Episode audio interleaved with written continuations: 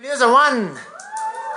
Qué bueno verles una semana más mientras continuamos con, con nuestra serie. Y en verdad, espero vean que, especialmente para aquellos que, que tienen trasfondo probablemente cristiano, evangélico o católico, que abra mucho su corazón, porque sé que muchas veces em, las cosas que vamos a decir en esta serie a veces van a ser, algunas van a sonar un poco controversiales, otras cosas nuevas. Incluso si no crees en Dios, ya estaba viniendo, bienvenido. Pero también abro tu corazón, porque yo creo que, que, si tan solo tenemos la mente abierta, Dios puede hacer grandes cosas en nosotros. Así es que la semana pasada comenzamos con esta serie en Él. Es una serie súper importante, porque me sorprende ver cómo gente alrededor del, del, mundo conoce muchísimo de la teología, conoce todos, eh, se sabe todos los versículos de memoria, toda la historia, toda la hermenéutica, todito. Pero cuando se trata de vivir, no sabemos cómo vivir. Y yo creo que esa no era la idea de Dios. Yo creo que la idea de Jesús al morir por nosotros no era que simplemente tengamos un conocimiento de acá, sino que aquello que hemos aprendido y que está en nuestro corazón podamos vivir, podamos que, que nuestra vida sea reflejada eh, en eso. Así es que eh, muchas veces incluso, ¿cuál es el problema? Hay veces que Dios quiere hacer cosas en nuestra vida, pero nuestra teología, eh, y, y al decir teología digo la manera en la que tú crees de Dios o lo que crees de Él o no crees en Él, muchas veces eh, ese pensamiento que tenemos en nuestra mente no nos permite eh, no permite que Dios haga cosas más de nosotros porque lo ponemos en una caja y decimos, no, para mí Dios es así y así y así. Y ahí caemos una vez más en esto que es, me sé toda la Biblia, soy un teólogo del carajo, pero simplemente no sé cómo vivir. Y me da pena porque, porque creo una vez más que la idea original de Dios es que cuando vino Jesús, no solo nos enseñe acá, sino que nuestra vida sea transformada. Y la razón por la cual yo creo que ustedes vienen y Juan existe y, y por la razón por la cual yo hablo acá semana tras semana, es porque creo que Dios es real. Creo que realmente Dios me ha transformado la vida y sé que hay muchísimo más por hacer. Pero una vez más, de nada nos sirve creer en un Dios si no hemos sido transformados. Así es que vamos a hablar todo lo que somos en Él. Y justo les contaba que, que sí, que Dios nos ama a todos por igual. Y no hay favoritos con Dios. Pero sí hay, el rato que tú entregas tu vida a Jesús y estás en Él, sí hay ciertos beneficios. Y quiero ir rápidamente a un versículo que, que leímos la semana pasada, que está en Salmo 103. Y dice, alaba alma mía al Señor, alabe todo mi ser tu santo nombre. Alaba alma mía al Señor y no olvides ninguno de sus beneficios. Hay beneficios al seguirle a Dios. Me da tanta pena escuchar como gente hoy en día que solo creen en Dios y, y, piensen que no hay ningún beneficio, que la idea de Dios es que estemos acá para sufrir y que en algún día vamos a ir al cielo y que ahí recién vamos a disfrutar, pero no es lo que dice acá, acá nos dice, y no olvides ninguno de sus beneficios. Él perdona todos tus pecados y sana todas tus dolencias. Vamos a hablar de estas dos cosas en esta serie. Él rescata tu vida del sepulcro y te cubre de amor y compasión. Él colma de bienes tu vida y te rejuvenece como las águilas. Y la verdad es esta. La Biblia tiene un tema central, que es Jesús. Y todo, como hemos dicho tantas veces, la palabra de Dios es Jesús. Y si queremos entender y comprender algo acerca de Dios, tenemos que filtrarlo e irnos a través de Jesús. Y por eso se, se llama esta serie en Él. Porque ahora que ya creemos en Él, para aquellos que creemos en Él, ¿cuál es el siguiente paso? ¿Qué somos en Él? Que muchas veces nos olvidamos. Miren lo que dice en Filemón, Filemón 1.6. Dice, pido a Dios que pongas en práctica la generosidad que proviene de tu fe. A medida que comprendes y vives, esa parte es clave, a medida que comprendes y vives todo lo bueno que tenemos en Cristo, no nos podemos olvidar que tenemos un montón de cosas espectaculares en Cristo. Y me encanta porque Pablo no solo dice que comprendas, una vez más, no está solo hablando de la mente, sino está hablando de nuestras acciones, de nuestro corazón, que en verdad esto que somos en Él, podamos aplicarlo. Y como dice, comprendas y vives todo lo bueno que tenemos en Cristo. Filemón 1.6. Que comprendas y vives todo lo bueno que tenemos en Cristo. Y el punto de esta serie es eso que podamos comprender y podamos vivir y podamos ser parte de esos beneficios. Y una vez más, le seguimos a Dios no por sus beneficios, no por sus bendiciones, le seguimos a Dios porque es Dios, porque es el Rey de Reyes, es nuestro Salvador, es el Señor, punto. Pero no nos podemos olvidar de todo lo que se involucra. Eh, Gálatas 2.20 dice, he sido crucificado con Cristo y ya no vivo yo, sino que Cristo vive en mí. Lo que ahora vivo en el cuerpo, lo vivo por la fe en el Hijo de Dios, quien me amó y, dio su vida por mí. Dejémoslo un ratico ahí, porque esta parte es importantísima. Dice, ya no vivo Cristo, ya no vivo yo, sino que Cristo vive en mí. Ya no soy yo el que vivo. Ahora estoy en Él. Entonces Él vive a través de mí. Y dice, lo vivo por la fe en el Hijo de Dios, quien me amó y dio su vida por mí. Y quiero que, a través de toda esta, de esta serie van a escuchar que yo repito esto y una y otra y otra vez, porque es tan trascendental y tan importante entender que tenemos una vida en Él. Y esa vida en Él es completamente diferente a cualquier otra vida que jamás incluso nos hayamos imaginado. Y vamos a leer sobre eso, vamos a hablar sobre eso. Pero por ahora les digo, es hora que el momento que nosotros hemos nacido de nuevo, como habíamos hablado la semana pasada, si te perdiste la semana pasada hablamos de en Él tenemos vida abundante, les animo, vean, vayan para que, porque esta serie va a ser como que una tras otra, va a ser concatenada, entonces les animo a que escuchen, pero cuando estamos en Él, hay una realidad alterna, hay una realidad que, que la verdad es es la realidad, es en la realidad que deberíamos vivir y a través de eso, esa debería ser nuestra perspectiva de vida, esa debería ser nuestra perspectiva de lo que pensamos, de lo que creemos, todo que se base en Él, en lo que Él alcanzó en la cruz por nosotros y en lo que somos en Él al entregarle nuestra vida. Y me encanta la parte de, del Nuevo Testamento porque vienen los evangelios, luego viene el libro de Hechos, que es la historia de los discípulos que quisieron cuando Jesús se fue, pero luego vienen las cartas de Pablo. Y las cartas de Pablo, la importancia y la relevancia que tienen, es que yo creo que tienen un propósito principal, que es descifrar o enseñarnos o, mostrarnos de quién somos en Él y de todo lo que somos en Él. Y así como la semana pasada habíamos hablado de que en Él tenemos vida abundante, hoy es en Él somos redimidos. Y es tan importante entender esto. Y no solo entenderlo, sino vivirlo. ¿Qué, es la redención? Bíblicamente, en verdad, la redención es eh, uno de los, de los significados más trascendentales o más importantes. La redención es el perdón de los pecados. Y, y hay una cosa que quiero ser bien claro. Dios odia el pecado odió tanto el pecado que mandó a su único hijo para que nosotros seamos libres, para que no volvamos a eso, para rescatarnos, para salvarnos, pero la verdad es esta. El pecado ya no es el problema con Dios. Porque Él ya murió por los pecados.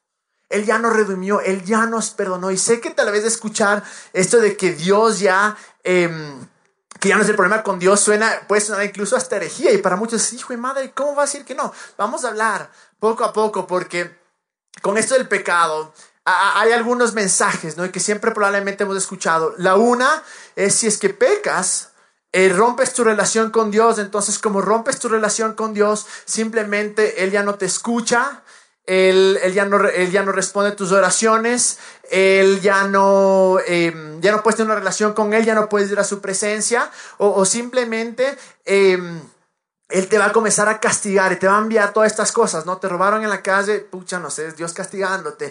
Vino el terremoto, es Dios el que nos mandó para llamar la atención. Y la otra, que es un poco más extrema, es que la gente dice, bueno, el rato que tú pierdes en realidad, eh, pecas, perdón, en realidad lo que sucede es que eh, pierdes tu salvación. Entonces ya no eres salvo y ahora lo que te toca que hacer es, es confesar todos los pecados, es, es, arrepentirte de todas las cosas. Pero la verdad es esta, que eso no es una buena noticia. el significado de evangelio es buenas noticias. No es una buena noticia que Dios me dé lo que yo me merezco. Eso es simplemente la ley de la vida, así de fácil. Las buenas noticias es cuando Dios no me da lo que me merezco. ¿Y por qué les digo que es, tan eh, importante esto? Porque muchas veces pensamos, por, lo que dice Juan, que bueno, para que Dios sea perdonado, tengo que confesar todos los pecados. Ahora la pregunta es, ¿te das cuenta siempre que pecan? Miren lo que dice primero en Romanos 3:23. Pues todos han pecado y están privados de la gloria de Dios. O sea, ninguno puede hacerse el macho, ninguno puede decir, no, de Dios soy un genio, así es que yo jamás peco. No, y luego dice en Juan 1, 1 Juan 1.8, si afirmamos que no tenemos pecados, pecado, nos engañamos a nosotros mismos y no tenemos la verdad. Entonces, ¿por qué no es buenas noticias? Porque todos hemos pecado, entonces todos estamos fregados. Pero hay algo más allá. Incluso la Biblia dice que todo lo que no viene de fe es pecado. ¿Crees todo el tiempo? Si dudaste, ya pecaste. Entonces, si esa es la realidad, si un día ahora dijiste, chuta, no sé si Dios me va a proteger ahora, ya pecaste, quiere decir que rompiste tu relación con Dios, que Dios no te va a escuchar, que Dios no va a perdonarte o que Dios eh, va a comenzar a mandarte cosas para castigarte. A otra parte dice que si sabes que tienes que hacer el bien o si está en tus manos hacer el bien y no lo haces, también es pecado. ¿Cuántas veces hay gente que nos dice, chuta, no tengo que ir a la casa? Uy, brother, qué pena, estoy atrasado. Me voy. ¿No es cierto? O chuta, ¿sabes qué? No tengo para comer. Uy, sí, yo tampoco, nos vemos. Y sucede todo el tiempo. Hay muchas veces que sabemos que tenemos que hacer lo correcto y no lo hacemos. Eso es pecado. Y la pregunta es, si eso entra, si todos entramos en esa categoría, entonces significaría que jamás podríamos tener una relación eh, con Dios. Y me sorprende esto porque me sorprende cuando después de haber leído estas cosas, eh, me sorprende lo que, que, que sigamos, nos pongamos en este pedestal de juzgar y acabar a los demás y decir, no, pero es que Él hace esto y Él hace esto y Él hace esto. ¿Acaso no leímos que nadie está libre de pecado?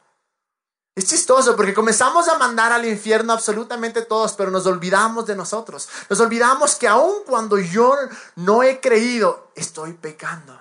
Y, no es, que, no es que, que, para Dios tiene, hijo y madre, pecado negro, pecado azul, blanco es suavecito, amarillo, bueno, es santidad porque es del Barcelona, pero el, el, resto de cosas no es así. Para Dios, en verdad, todo, todo es exactamente lo mismo. Entonces, si es que todos pecamos y si es que Dios nos diera de acuerdo a nuestras obras, entonces no tendríamos ninguna seguridad en nuestra relación con Dios. Jamás.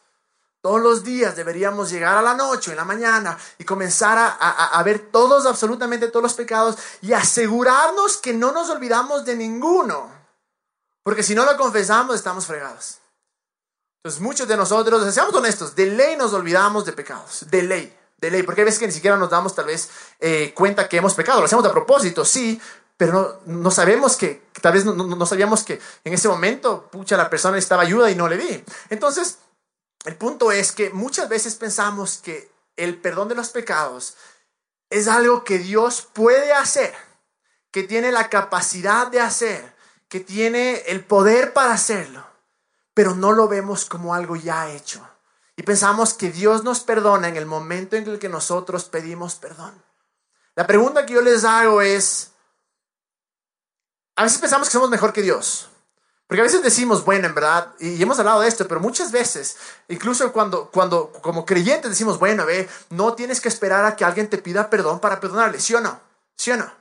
O sea, en verdad, ve, no, no seas picado, ¿sabes qué? Tal vez nunca te pida perdón, porque sí, va a haber gente que jamás te pida perdón, y eso no es excusa para no perdonar. Y nosotros sabemos, pero ¿por qué pensamos que Dios es diferente? Que solo cuando yo le pido perdón, Él me perdona. vamos a ver bíblicamente como en verdad ya fuimos perdonados y eso es la redención, el perdón de los pecados. Eh, la pregunta que yo les haría también es, ¿cuándo fue, y no es que contesten, ¿no? pero a ustedes mismos, pero ¿cuándo Jesús nos perdonó? ¿Cuándo se produjo eh, ese perdón de los, de los pecados? ¿En qué momento pasó? Miren lo que dice en Juan 1.29. Al día siguiente, Juan vio a Jesús que se le acercaba a él y dijo, aquí tienen el Cordero de Dios que quita el pecado del mundo. ¿Ok? ¿Quién es el que quita el pecado del mundo? El Cordero de Dios, Jesús, exactamente. No está diciendo, aquí tienen el Cordero de Dios que cubre el pecado del mundo, que lava un poquito el pecado del mundo. No, dice que quita el pecado del mundo. Y luego en Efesios 1.7, que es el versículo que clave para ahora, dice, en Él tenemos la redención mediante su sangre, el perdón de nuestros pecados, conforme a las riquezas de la gracia. De aquí es lo que sacamos, que el significado, uno de los significados de ser redimidos es, tenemos el perdón de nuestros pecados. Y me fascina cómo termina, porque no dice, en Él tenemos la redención mediante su sangre, el perdón de nuestros pecados, conforme a que nos arrepintamos, conforme a mejoremos nuestras obras, conforme a nos merezcamos. Dice, conforme a las riquezas de la gracia, a las riquezas de la gracia, porque no nos merecemos y jamás nos vamos a merecer, pero su gracia es tan rica o tiene tantas riquezas nos perdona sin importar lo que hayamos hecho. Y la pregunta es, entonces, ¿Qué pecados perdonó Dios? Y muchas veces decimos, bueno, ve, eh, perdonó el pecado pasado hasta que yo me, hasta que yo me, em, hasta que yo pedí perdón. Pero acabamos de ver acá que dice que tenemos en él perdón nuestros pecados. Y Jesús vino hace dos mil años, más o menos. Entonces, obviamente sí, nuestros pescados, no pescados. Te he dicho loco porque con el tiempo, pero ya me voy a calmar un poquito. Em, nuestros pecados pasados, obviamente, ya fueron perdonados. Pero no queda ahí. Miren lo que dice Colosenses 1.14. Dice, en quien tenemos actualmente, en este momento, redención, el perdón de pecados. Dios no solo perdonó tu pecado pasado, perdonó tu pecado presente. Y no queda ahí, porque luego podemos ir más allá y podemos ver cómo Él perdonó cualquier pecado. ¿Sabes por qué? Porque si Él murió hace dos mil años y nosotros nacimos, obviamente, dos mil años después, y si Él murió, Él perdonó solo hasta el momento en el que murió, estamos fregados porque nunca estuvimos ahí, nunca vamos a ser parte de eso. Pero miren lo que dice la Biblia acá en Hebreos 9, 24, 22. Y sé que son un montón de versículos, pero quiero que vayamos despacio. Miren, pues Cristo no entró en un lugar santo hecho por manos humanas, que era el templo que se hacía antes, pero era solo una copia del verdadero que está en el cielo. Él entró en el cielo mismo para presentarse ahora delante de Dios a favor de quién?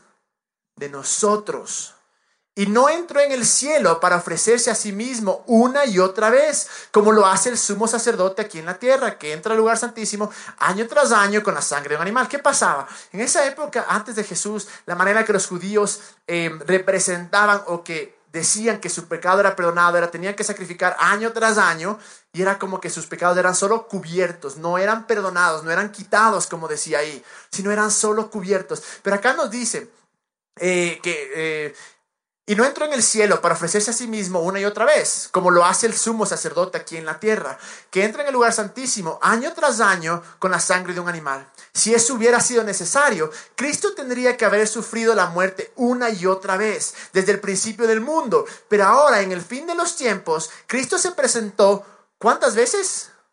Una sola vez y para siempre, para quitar el pecado mediante su propia muerte en sacrificio una vez y para siempre. Solo hubo una vez. Y luego en el 27, y así como cada persona está destinada a morir una sola vez y después vendrá el juicio, así también Cristo fue ofrecido una sola vez y para siempre, a fin de quitar los pecados de muchas personas. Cristo vendrá otra vez. Esto es espectacular. No para ocuparse de nuestros pecados. ¿Por qué? Porque ya se ocupó en la cruz, ya juzgó en la cruz ese pecado, ya nos perdonó en la cruz. Es clarito esto, no sé cómo nos podemos eh, perder en esto. Y no para ocuparse de nuestros pecados. Hay una versión que dice, no para morir por nuestros pecados, sino para traer salvación a todos los que esperan con anhelo su venida.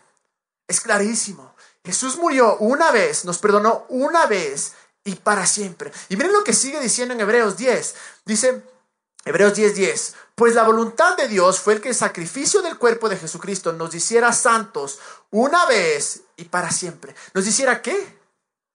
Santos, santos, una vez y para siempre. No es que cada día, chuta, yo era santo, pequé, hijo de madre, me toca, mejor ahí hacer cualquier cosa para volver a ser santo. No, una vez y para siempre. Bajo el antiguo pacto, el sacerdote oficia de pie delante del altar día tras día, ofreciendo los mismos sacrificios una y otra vez, los cuales nunca pueden quitar los pecados. ¿Se acuerdan? No es que los quitaban. Leímos que Jesús era el cordero que quita el pecado del mundo. Antes no quitaban, solo cubrían. Y luego, pero nuestro sumo sacerdote se ofreció a sí mismo, a Dios, como un solo sacrificio por los pecados válido. ¿Para cuándo? Para siempre. Luego se sentó en el lugar de honor a la derecha de Dios. Allí espera hasta que sus enemigos sean humillados y puestos por debajo de sus pies. Pues mediante esa única ofrenda, Él perfeccionó para siempre a los que está haciendo santos. Me fascina una versión que dice, Él hizo perfectos a los santos. Y está hablando de nosotros. Porque el rato que tú entregas tu vida a Jesús, eres santo. Y vamos a hablar de eso en una de estas. Pero no hay que pedir más. Jesús, si es que es tu voluntad, perdóname. Jesús, si es que quieres, Padre, perdóname. No. Yo no hago eso. Y no es porque me haga el duro o que me haga el prepotente. No. Cuando yo voy y estoy con Él, en su presencia, sea orando, adorando, chileando, conversando, caminando donde sea, yo le digo, gracias Dios porque ya me perdonaste. Gracias Jesús. Y no es una cosa de orgullo, porque orgullo es decir, no te creo, no creo que tu sacrificio fue suficiente, creo que yo tengo que hacer algo para merecerme ese perdón. Humildad es decir, creo lo que tú dices, que dice que murió una vez y para siempre, que ya fuimos perdonados. Y por eso cuando yo estoy con Él, lo que le digo es gracias Dios porque fui perdonado. Gracias porque esta estupidez que acabé de hacer, gracias Dios porque ya fui perdonado. Pero digo también gracias porque no tengo que volver a hacer. Gracias porque tu amor y tu gracia es tan grande que me puede llevar a ser mejor eh, persona. Y miren, lo interesante de esto es que si vemos en, la historia de los de, hechos, Pablo y Silas les cogieron, les metieron una pizza, les metieron a la cárcel, de repente comenzaron a, lavar en la medianoche, vino un temblor, un terremoto, se abrieron las celdas y todo el mundo comenzó a salir. Sale Pablo con el carcelero, el guardia y le, o el chapa y le dice, brother, em, sabes que el man asustadísimo dice, brother, tranquilo, nadie se va a escapar. Y el, y carcelero dice, chuta, dime cómo heredo la salvación, cómo soy salvo. Y le dice, cree, solo cree en Jesús y serás salvo. Solo cree en Jesús. No dice arrepiéntete, pide perdón, eh, ¿cómo se llama? Flagélate y serás salvo. Dice solo cree. Incluso si alguien ha estado aquí tiene trasfondo cristiano evangélico, definitivamente escuchó la famosa oración de salvación que está en Romanos 19. ¿No es cierto? Que dice que si confiesas con tu boca que Jesús es el Señor y crees en tu corazón que Dios lo levantó de entre los muertos, serás salvo. Todos hemos o hecho esta oración o escuchado esta oración, ¿no es cierto? Pero mira lo que dice, que si confiesas con tu boca que Jesús es el Señor y crees en tu corazón que Dios lo levantó entre los muertos, serás salvo. Y crees. No dice, y si es que te arrepientes, y si es que pides perdón, y si es que pagas por tus pecados. No. Ahora, hay que arrepentirse, obviamente. Cualquier relación de amor tiene eso, que dices, chuta, ven, Dios la fregué. La fregué. Ayúdame a cambiar. Soy un idiota, ayúdame a cambiar. Gracias porque ya me perdonaste.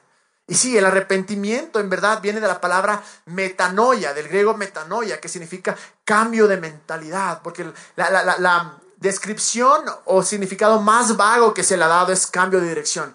Eso no es, porque yo puedo cambiar de dirección y en mi corazón no arrepentirme, en mi corazón querer ir siguiendo, eh, estar de la misma vez o decir, bueno, para que Dios chuta, para que no me mates, para que no me roben, para que no me pase esto, perdón, y he visto, les digo, he visto personas, me ha pasado que, que de repente coges y lloras, Dios, perdóname, y a la semana la misma.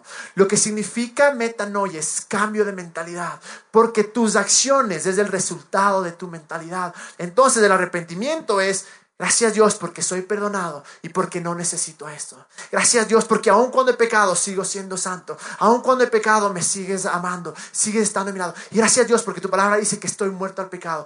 Eso es arrepentirse. Y obviamente eso te lleva a cambiar de dirección. El cambio de dirección es solo el fruto, pero no es la raíz. La raíz del arrepentimiento es decir, Gracias Dios porque ya fui perdonado. Gracias porque esto no es para mí, porque estoy en Él y estoy muerto al pecado y porque ya no necesito eso. Ahora la pregunta es, ¿significa que entonces todos son salvos? No. Bíblicamente vemos que son aquellos que entregan a su vida a Jesús, que confían en Jesús, que vamos a hablar eso acerca de la justicia la próxima semana probablemente.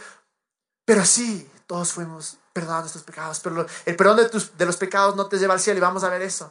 El perdón de los pecados significa que puedes tener, que simplemente Dios no está atrás tuyo para matarte, para acribillarte. Y puedes ir confiadamente al trono de la gracia. Para ser salvo, creemos, obviamente, para aquellos que somos creyentes y creemos en Jesús, es que hay un camino, hay una verdad, una vida, es Jesús y tenemos que confiar en Él. Pero nuestros pecados ya fueron perdonados. Miren lo que dice en Efesios 2.8. Porque por gracia ustedes han sido salvados mediante la fe. Esto no procede de ustedes, sino que es regalo de Dios, por gracia, por la fe, por creer en Él, por recibir esa gracia, no porque yo haya hecho algo para cubrir mis pecados o porque me haya arrepentido o porque nunca más vaya a pecar, por gracia, por gracia.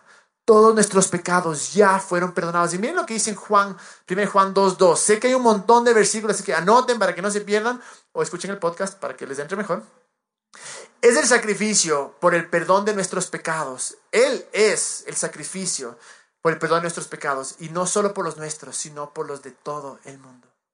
Por los de todo el mundo. Él es el sacrificio.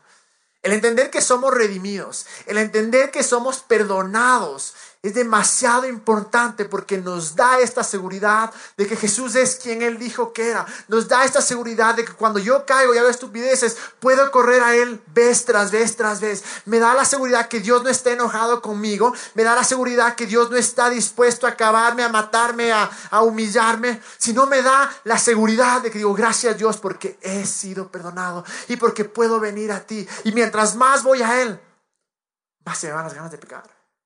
Yo les digo, es impresionante cómo a mí se me fue, comencé a actuar de mejor manera cuando dejé de tratar de intentarlo. No sé si eso tiene sentido. Cuando, entendí esto, ya no me ofuscaba y decía, ahora sí tengo que ser mejor, tengo que ser... No, simplemente comencé a entender. Ya fui perdonado, ya fui hecho santo. Las cosas comenzaban a fluir. Ahora, de ninguna manera quiero que crean que soy perfecto, para nada. A veces peco y más que muchos, casi, tal vez que todos. Pero ese no es mi corazón. Mi corazón y mi deseo es quiero ser mejor. Quiero, quiero caminar mejor. Quiero caminar con Él. Quiero dejar esto del, del pecado al lado. Y no significa esto que, que el pecado no exista o que, o que el pecado no nos destruya. No. De ninguna manera. El pecado existe. E incluso eh, por ahí ya salió un, un, joven, que no era tan joven, ¿no? Pero se llamaba José Luis de Jesús Miranda. No sé escucharon alguna vez de él. No, era medio rayado el pana. El man decía que él era la reencarnación de Pablo. Y Leo dijo, no, no, no, no he sido la reencarnación de Pablo. Soy la reencarnación de Jesús. Entonces el man decía que era Jesús y que es la segunda venida de Jesús y el que les hacía tatuarse el 666 porque el anticristo, porque era el nuevo Cristo. Y, el man decía, ya no existe el pecado. Hagas lo que hagas, el pecado no te afecta, no te hace nada. O sea, lo curioso fue que el man murió de cirrosis al hígado por, por darle al, al guaspete, pues. Entonces, obviamente, ¿qué pasa? Porque seamos perdonados no significa que no existe y no significa que no tenga efecto. Miren lo que dicen eh, en Romanos 6:6. Sabemos que nuestra vieja naturaleza fue crucificada con él para nuestro cuerpo, eh, para que nuestro cuerpo pecaminoso perdiera su poder, de modo que ya no siguiéramos siendo esclavos del pecado.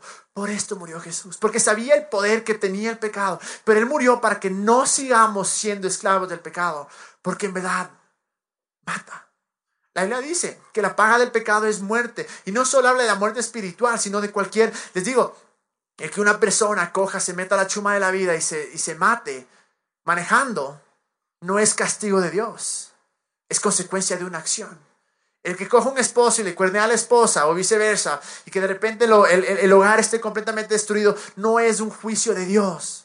Es consecuencia de nuestras acciones. Y Romanos 6, 16 ¿Acaso no saben ustedes que cuando se entregan a alguien para obedecerlo, son esclavos de aquel a quien obedecen? Claro que lo son, ya sea del pecado que lleva a la muerte o la obediencia que lleva a la justicia. Y cuando habla de la obediencia, habla de Jesús, de confiar en Jesús.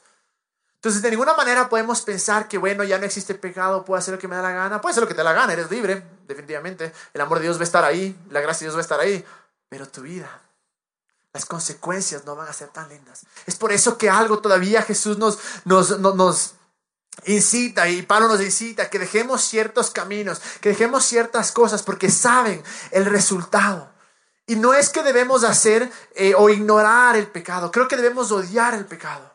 Pero creo que no debemos enfocarnos en el pecado. Creo que debemos enfocarnos en el sacrificio de Jesús. Creo que más deberíamos valorar lo que hizo Él por nosotros en la cruz. Más deberíamos valorar su sangre. Más deberíamos valorar el perdón de los pecados que el pecado en sí. Ya fuimos perdonados pecados pasados, presentes y futuros. Y Él pagó más de la cuenta. Mucho más de la cuenta. Ya eso es que me acabe. Somos redimidos en nuestro espíritu, para siempre. Para siempre nuestro espíritu es redimido. Ahora, habíamos hablado que somos alma, cuerpo y espíritu, ¿no es cierto? La pregunta es si soy redimido, ¿por qué sigo pecando? Porque tu cuerpo y tu mente todavía no son redimidos. Eso solo sucederá cuando nos vayamos con Él. Pero por ahora, como estamos en Él, la transformación que incluso vimos la semana pasada, que hablaba del nacimiento nuevo, habla de nuestro espíritu. Nuestro espíritu es perfecto. Nuestro espíritu es santo. Nuestro espíritu es perdonado. Porque somos una nueva criatura y eso viene de Jesús. Y eso tiene que ser nuestro enfoque. No mis acciones externas, que esas son solo resultado de mi interior. Mi mente debe alinearse con lo que soy en mi espíritu. Si estás en Jesús, si crees en Jesús, si Jesús es tu Salvador, en tu espíritu tú eres tal como Dios en tu espíritu.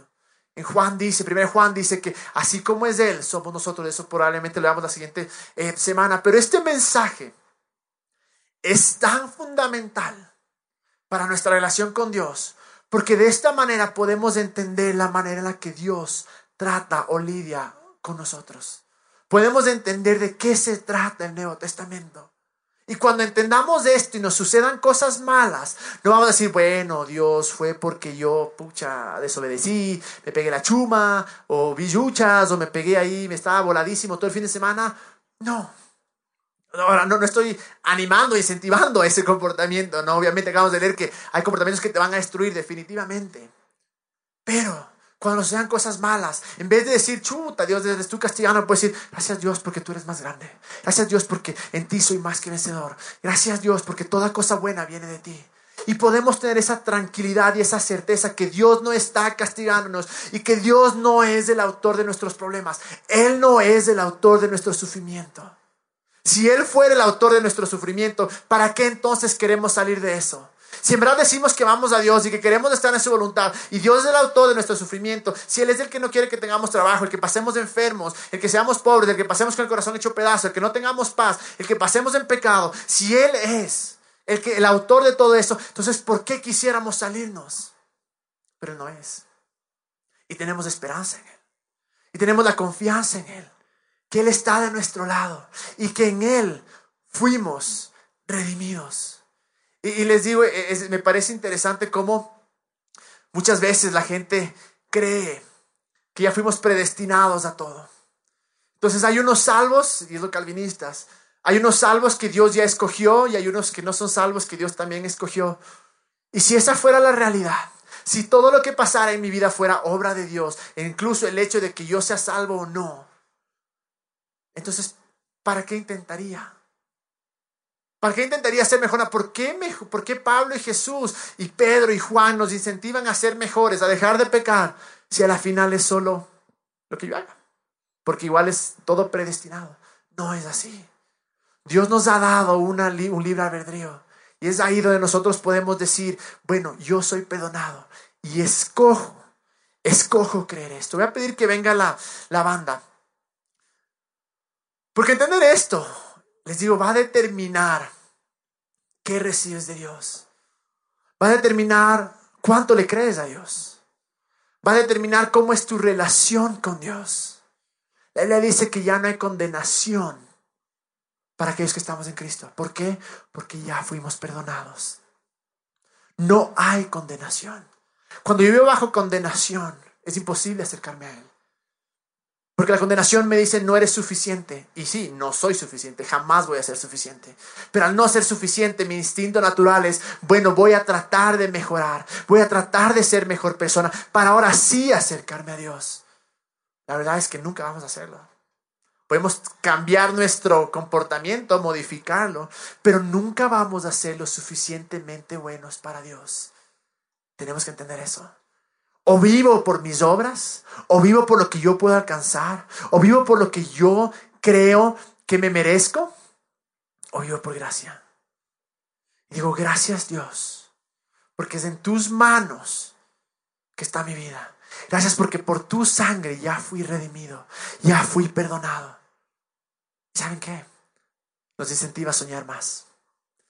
A la gente que, que tiene esta teología de que, chuta, de que por poco más y Dios está castigándome todo el día y que ve todos mis errores, que cuenta todo lo malo que soy.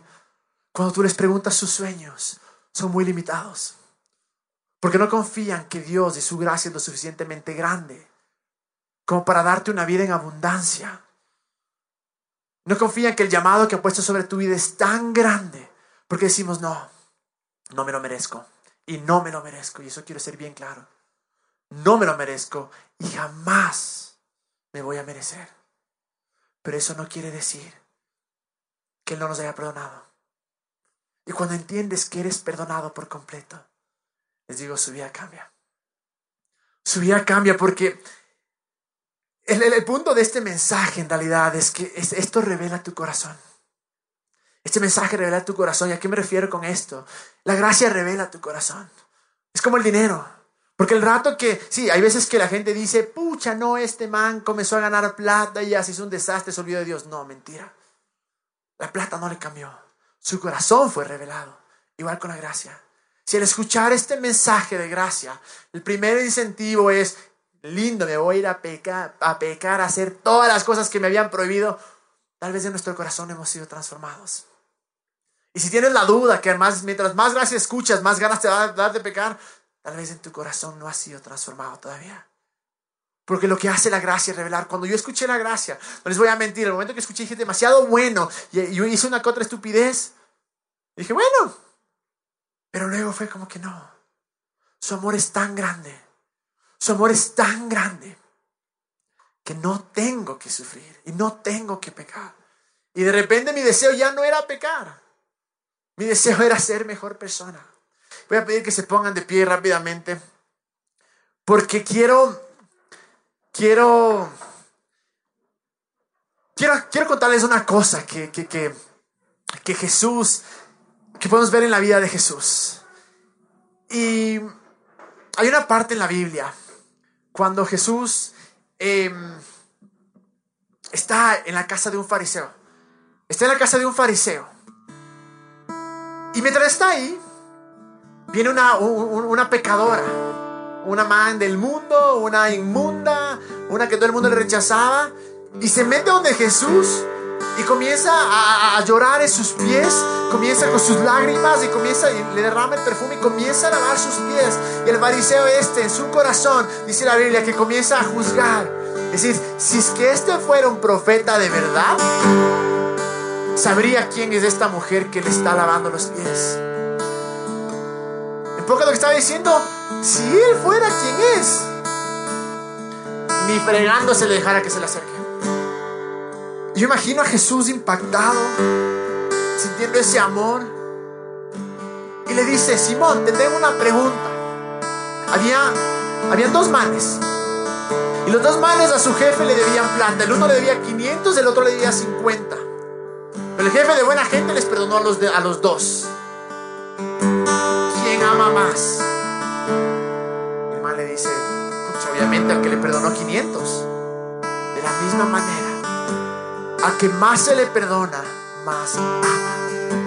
Cuando entendemos que nuestro pecado no solo fue perdonado por ahora o el pasado, sino todo el pecado que voy a cometer ya fue perdonado, más voy a amar. Porque el que más se le perdona, más ama. Y el mismo Jesús es el que dice, si amas, si me amas, haces mis mandamientos. Eso quien escribe Juan, pero luego Juan nos da la clave de cómo amarle. Le amamos porque Él nos amó primero. Esto de ser, perdonados no nos lleva a pecar más, nos lleva a amar más. Y cuando amamos más, podemos actuar mejor. Seremos nuestros ojos, Señor. Lloro por todos aquellos que están acá, Dios, y que en este momento, en esta noche, tienen condenación. Yo por todos aquellos que tal vez se alejaron de ti en algún momento y pensaron que era imposible volver a ti por lo que hicieron.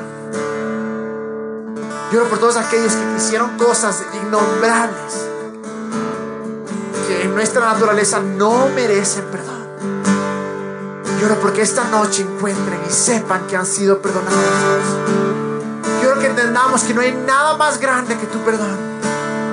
No hay nada más grande que tu gracia, Jesús. Yo quiero que seas tú ahorita tocando corazones y limpiando corazones y sanando heridas y, recogiendo lágrimas de aquellos que piensan que no les vas a perdonar. Yo quiero que esta noche cambiemos de mentalidad y te agradezcamos porque ya fuimos perdonados. Gracias Dios porque aún si es que pecamos mañana, que lo vamos a hacer, tu perdón está ahí. Damos gracias y confiamos en ti y creemos que ya fuimos perdonados. Te damos toda la gloria y toda la honra porque todo es por gracia, no porque nos merezcamos. Te doy gracias Dios porque mientras más entendemos Jesús que nos perdonaste todo, pasado, presente y futuro.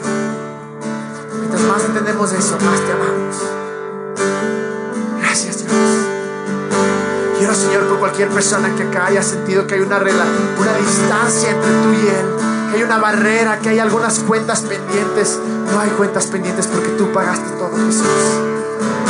Y oro que nada nos detenga y que nos enamoremos más de ti, que te busquemos más, que te sigamos más y que sobre todo disfrutemos de tu presencia. En el nombre de Jesús, Señor.